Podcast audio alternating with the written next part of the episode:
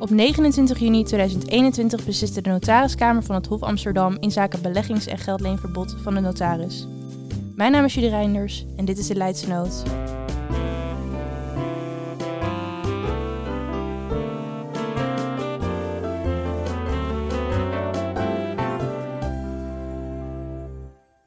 Welkom allemaal weer bij eh, de Leidse Nood. Tegenover mij heb ik eh, Rick Weijers. Hij gaat eh, deze uitspraak met mij bespreken. Welkom Rick.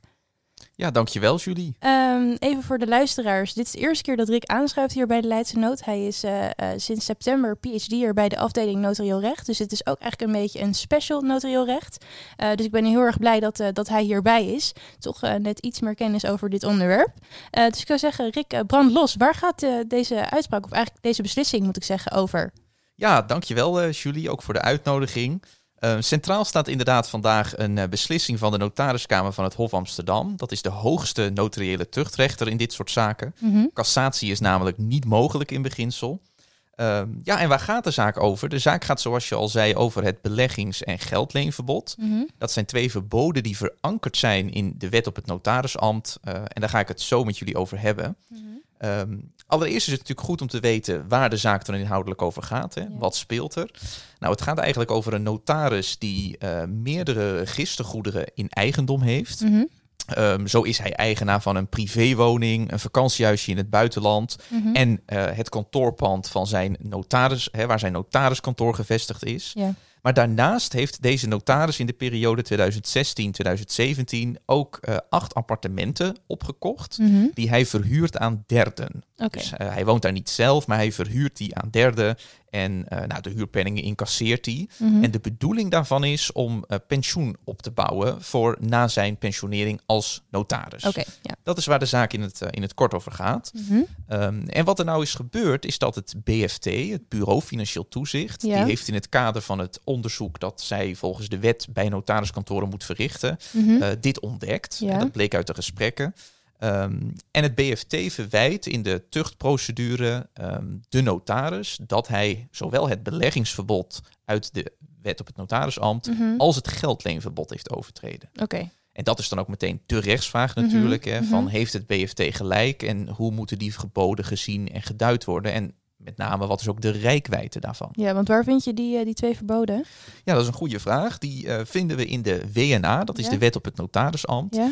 In artikel 17 vinden we het beleggingsverbod. Mm -hmm. Je vindt in artikel 17 lid 1 van de WNA vind je een algemene open norm die aangeeft dat de notaris zich onafhankelijk en onpartijdig moet gedragen mm -hmm. en, en, zich ook zo moet opstellen jegens de cliënten. Ja? En in lid 3 van dat artikel vind je dan een nadere uitwerking mm -hmm. um, waaruit blijkt dat de notaris uh, niet um, uh, mag beleggen. Mm -hmm. En dat mag zowel niet in registergoederen als in effecten van uh, beursvennootschappen, maar ook vennootschappen die niet beursgeregistreerd zijn. Okay. Daar mag hij niet in beleggen, mm -hmm. tenzij hij redelijkerwijs niet hoeft te verwachten dat zijn onpartijdigheid of onafhankelijkheid niet kan worden geschaad of beïnvloed. Ja dan wel dat de eer of de aanzien van het notariaat niet wordt geschaad of zou kunnen worden geschaad. Oké, okay, nog enigszins vaag uh, dit? Ja, ja, nee, zeker. Uh, die, inderdaad, die tenzijclausule is vrij ingewikkeld en ook abstract geformuleerd. Ja. Uh, en de vraag is natuurlijk ook wat daar ja, achter zit. Hè? Hoe wordt dat in de praktijk uitgewerkt? En mm -hmm. dat is waar deze beslissing van het Hof ook over gaat. Mm -hmm. het gaat met het, bij het beleggingsverbod, ja, daar zitten eigenlijk twee ratio's achter. Ja. De, de eerste ratio waarom het het beleggingsverbod in de wet staat, is het voorkomen van voorkennis. Mhm. Mm -hmm. Want je kan je natuurlijk voorstellen dat als de notaris uh, ja, registergoederen opkoopt of effecten, uh, waar hij uit hoofden van zijn ambt van weet dat er uh, ja, dingen spelen waardoor de waarde kan gaan stijgen, mm -hmm. ja, dan is het handel met voorkennis en dat heeft de wetgever niet wenselijk gevonden. Oké, okay, nee, begrijpelijk. Zeker. Um, en daarnaast is, het, is de tweede ratio van het artikel het voorkomen van mogelijke belangenverstrengeling. Mm -hmm. Als jij namelijk zelf huizen op zou kopen als notaris bij bepaalde makelaars, yeah. dan heb je natuurlijk de kans dat als die makelaars met ja, andere verkopen naar jou toe komen, omdat, mm -hmm. omdat zij woningen hebben verkocht aan anderen, ja. dat jij dan in de relatie met je cliënten de makelaar bevoordeelt mm. boven de koper, omdat ja. je daar natuurlijk ook al een andere relatie mee hebt gehad. Ja, oké, okay, begrijpelijk. Dus het verbod is, ja, heeft, een, heeft een dubbele ratio, ja. uh, maar is niet absoluut, omdat er dus ook zo'n tenzijclausule in staat. Mm -hmm. De vraag is inderdaad, wat is nou de rijkwijde daarvan? Ja. Maar het verbod is niet absoluut. Oké, okay. goed om te weten. Zekers. Nou, dat wat betreft dat ehm, eh, verbod om te beleggen. Ja. Daarnaast is in deze zaak ook relevant dat er een uh, geldleenverbod speelt. Dat vind je ook in de wet op het notarisambt Mhm, verankerd, mhm. namelijk in artikel 23. Daar vind je ook in lid 1 een algemene norm waarin staat dat de notaris eh, ja, geen rechtshandelingen of andere handelingen mag aangaan die een groot financieel risico met zich meebrengen. Mhm. En met als doel om de, de financiële gezondheid van het kantoor op peil te houden. En in lid 2 van dat artikel, en dan met name sub A, vind je daar een nadere uitwerking van. Waar, eh, waar je in vindt staan dat het de notaris verboden is om geldleningen aan te gaan. Oh, oké, ja. Dat is de hoofdregel. Dus dat geldleenverbod staat inderdaad, ja. zeker. Dat is inderdaad het zogenaamde geldleenverbod. En ook goed om te weten is dat ook daarin wel een uitzondering staat geformuleerd. Mhm. Namelijk dat de notaris wel geldleningen mag aangaan ten behoeve van zijn ambt. Dus bijvoorbeeld voor het kopen van het kantoorpand waar de notarispraktijk in zit. Mhm.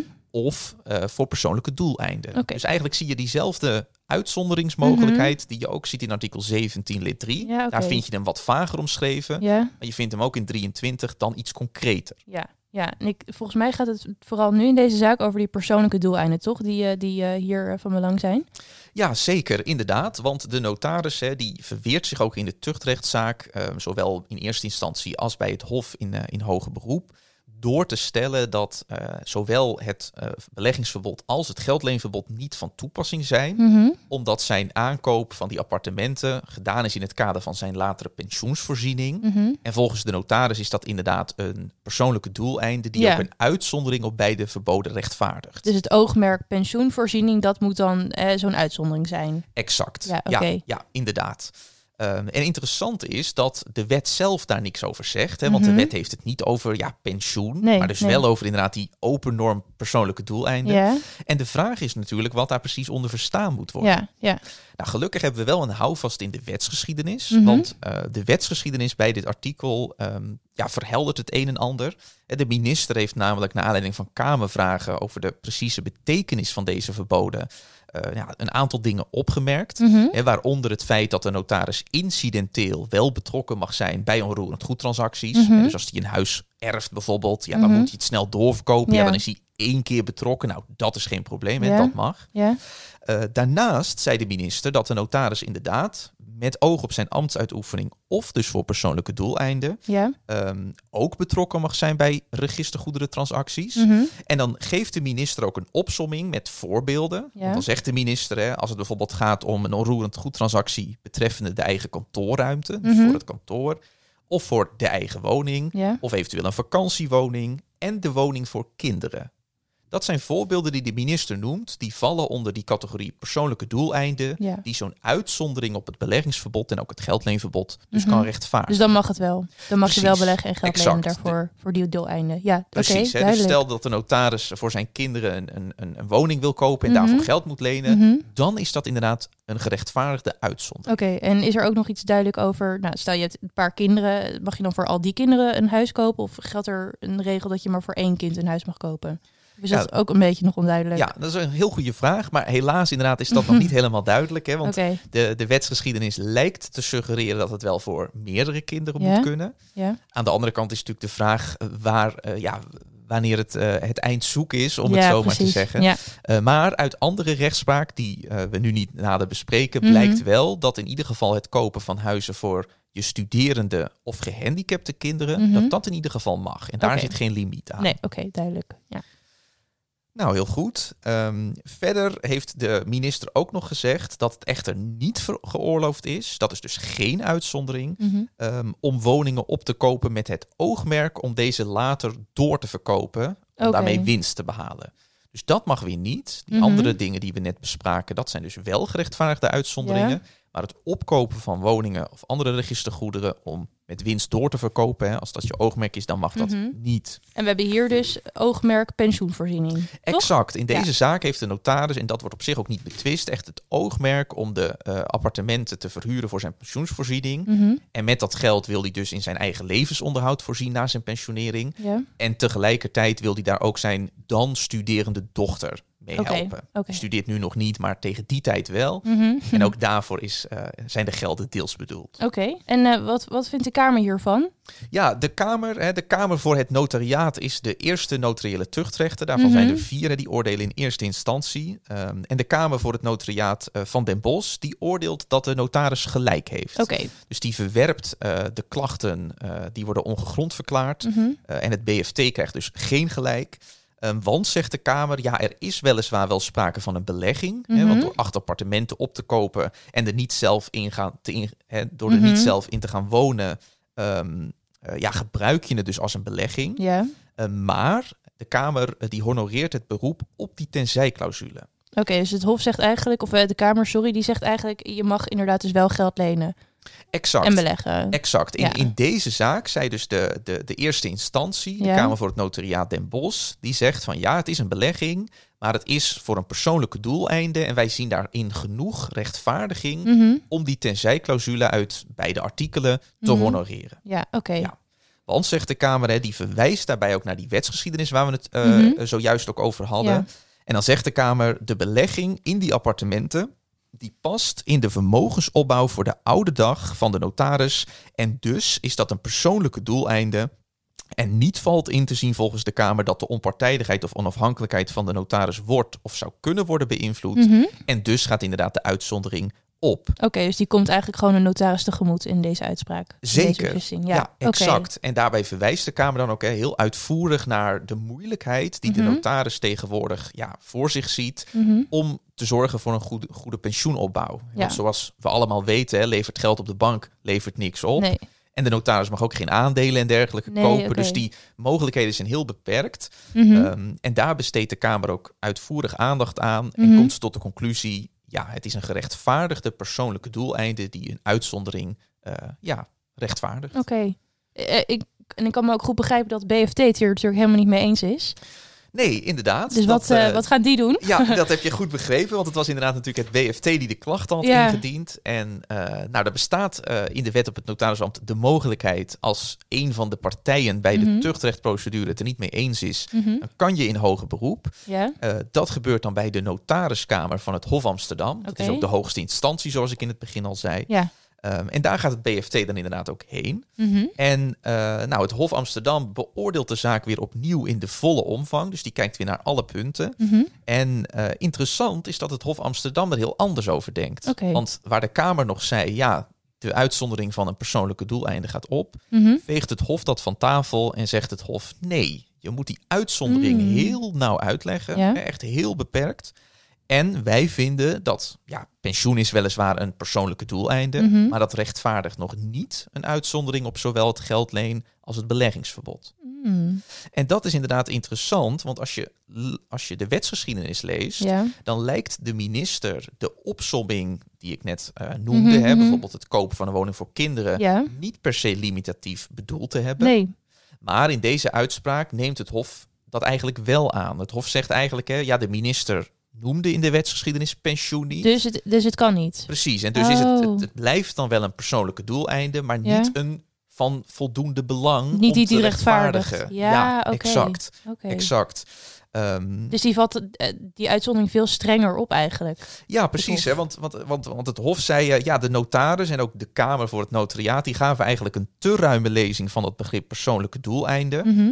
Want niet elke persoonlijke doeleinde kan immers een uitzondering op het beleggingsverbod rechtvaardigen. Omdat anders dat beleggingsverbod ook zinledig wordt. Want dan is alles natuurlijk wel een persoonlijke Ja, doeleinde. Ja, begrijpelijk. Oké. Ja. Ja.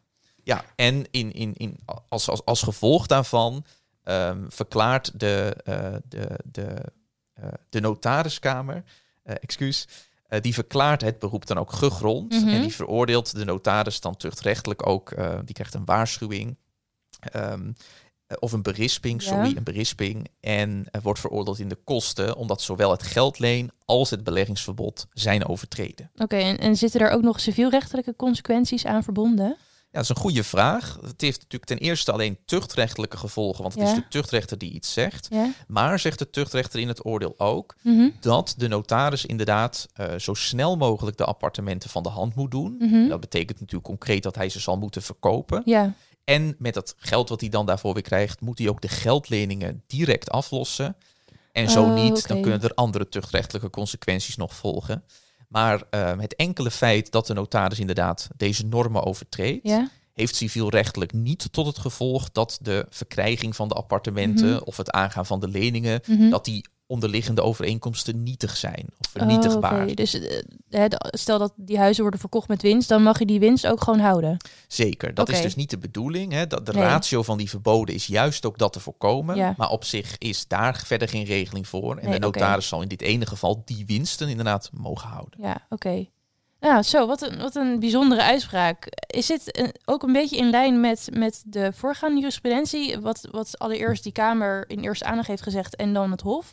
Wie, wie wijkt hier een beetje af van wat normaal eh, de gang van zaken is hier? Ja, ja, dat is inderdaad interessant. Het was de Kamer voor het Notariaat die hiervan Ja? afweek. Oké. Want je ziet inderdaad sinds de invoering van die beide verboden, dat Mhm. was omstreeks 2004, Mhm. na de invoering van de WNA al in 1999. Ehm, sindsdien is die tuchtrechtspraak dus ook tot eh, hè, op gang gekomen. Mhm. En je ziet eigenlijk stevast, sinds 2005 al, toen was er een eerste een uitspraak van de notariskamer van het Hof, Mhm. eh, dat toen al werd gezegd dat je die tenzijclausule echt heel beperkt, heel restrictief moet uitleggen. Oké. En het past dus ook heel erg goed in de ja, bestaande jurisprudentie Mhm. dat heel veel dingen niet mogen. Hè. Om, om, om maar een voorbeeld te noemen, een andere zaak uit 2019. Daar eh, had een kandidaat notaris met zijn vader een aantal panden gekocht in het kader van estate planning Ja. hè, van die vader. Ja. En ook daarvan eh, zei, de, zei de tuchtrechter dat dat inderdaad niet mag. Mhm. Omdat ook dat wel, ja, je estate planning is ook wel een persoonlijke Ja. doeleinde. Mhm. Maar ook dat rechtvaardigt het weer niet, omdat, het, niet in die, Oh. omdat het niet in die limitatieve opsomming staat. Ja, oké. Daar kwam het min of meer op neer. Ja, dus er wordt zowel gekeken naar persoonlijke doeleinden, als wel dat die persoonlijke doeleinden ook een uitzondering moeten rechtvaardigen. Zeker. Oké, ja. Zeker, zeker. En je ziet dus dat de uitspraak van het Hof ehm, eh, ja, heel, heel goed past bij de strenge maatstaf die Mhm. al die jaren al wordt gehanteerd door de Mhm, tuchtrechter. mhm. En dat de Kamer ja, eigenlijk daarvan afweek, Ja, maar ja, is teruggefloten hè, door de hoogste Ja. beroepsinstantie. nou, bijzondere uitspraak. Ik kan me voorstellen dat hier ook in het notarieel, het notariaat misschien ook wel hè, best wel wat reacties op zijn. Want het, is, ja. het wordt natuurlijk niet echt tegemoet gekomen aan, eh, aan het notariaat. Wat vind je hier zelf van eigenlijk? Ja, dat is inderdaad, hè, om, om met je eerste punt te beginnen, eh, klopt dat inderdaad. Het, Mhm. eh, toen, toen ook de uitspraak van de Kamer voor het notariaat er was, in eerste instantie werd er over het algemeen heel positief op gereageerd. Ja, want dat begrijpelijk. Ja, hè, ook, Ja. ook andere notarissen en Ja. kandidaat-notarissen zagen natuurlijk mogelijkheden. Mhm. Maar ehm, eh, ja, er is teleurgesteld gereageerd op de uitspraak van, de, van het Hof, van Ja. het Hof Amsterdam. Ja. Eh, en dat komt met name ook, dat wordt ook zo in de, in de literatuur wel naar voren gebracht, dat het Hof eigenlijk geen oog heeft voor de moeilijke positie waarin de notaris zit Mm. met betrekking tot zijn pensioen. En want eigenlijk mag de notaris dus helemaal niet beleggen of bijna niks. Mhm. En er is wel een notarieel recht, eh, sorry, er is wel een notarieel pensioenfonds, maar Ja? dat is al jaren niet meer geïndexeerd. Oh. En het is dus heel lastig, omdat ja, de notaris gaat na zijn pensionering echt flink terug in inkomsten. Mhm. Ehm, en daar had de Kamer voor het Notariaat in eerste instantie wel oog voor. Ja. Daar werden ook een aantal rechtsoverwegingen aan gewijd. Mhm. Maar in hoger beroep wordt er eigenlijk met geen woord over gerept, behalve dat het niet genoeg is. Nee. En dat ja, valt natuurlijk wel tegen. Dus eigenlijk is het dat meer dat de Kamer, het is in eerste aandacht kijkt veel meer naar wat, wat betekent dit nou eigenlijk voor, voor het notariaat. En ehm, bij het Hof is het meer, nou, dit volgt niet uit de wet. Eh, kan ik het zo een beetje kort samenvatten? Ja, ik denk dat je dat inderdaad keurig samenvat. Eh, de, de Kamer voor het Notariaat heeft meer gekeken ook naar de veranderende positie. Hè? Ja. Dat ook bijvoorbeeld destijds in 2005 was spaargeld nog gewoon ook renderend. Ja. Maar tegenwoordig krijg je daar niks meer voor. Dus Mhm. dat is voor je pensioensopbouw niet, niet handig. Ja. Dus inderdaad lijkt het zo te zijn dat de Kamer ook veel meer oog heeft voor de maatschappelijke situatie waar Mhm. ook de notaris zich nu eh, ja, voor geconfronteerd ziet. Ja. Eh, terwijl inderdaad de tuchtkamer van het eh, Hof ehm, ja, veel strenger is en puur de wet en de wetsgeschiedenis ja, heel streng en strikt uitlegt. ja, terwijl hier eigenlijk best een mooie opening zou kunnen zijn om inderdaad meer mee te gaan op die trend die, we, die, die je dan nu ziet inderdaad. En meer tegemoet te komen aan eh, dat notariaat. Ja, zeker eens. Want eh, het is, ik ben inderdaad zelf, hè, want daar vroeg je net ook nog naar, ook, ook wel de mening toegedaan dat de notaris ja, zich inderdaad terughoudend moet opstellen met Mhm. beleggen. Hè, ook Ja. om voorkennis te voorkomen, of in ieder geval de schijn van. Hè, Ja, heel begrijpelijk. Dat moet je inderdaad natuurlijk zeker niet willen. En Ja. dat is ook heel begrijpelijk.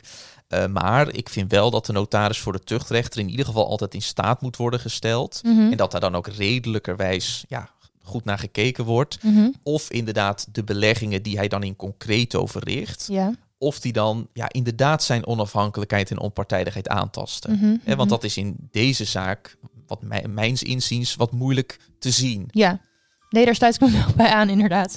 Ja, nou, bijzondere uitspraak. Ehm, ik denk dat we hem eh, hier maar gaan afronden.